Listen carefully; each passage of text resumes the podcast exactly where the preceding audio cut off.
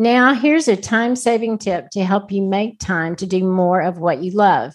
They say time is money, but I believe our time is more valuable than money. In fact, I consider time to be our most precious resource.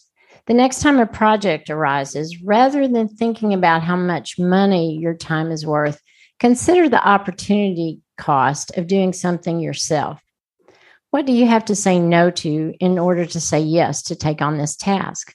You can't put a price tag on a once in a lifetime travel opportunity or time with your growing children. You may find that paying money for someone else to handle the job is well worth the time you gain.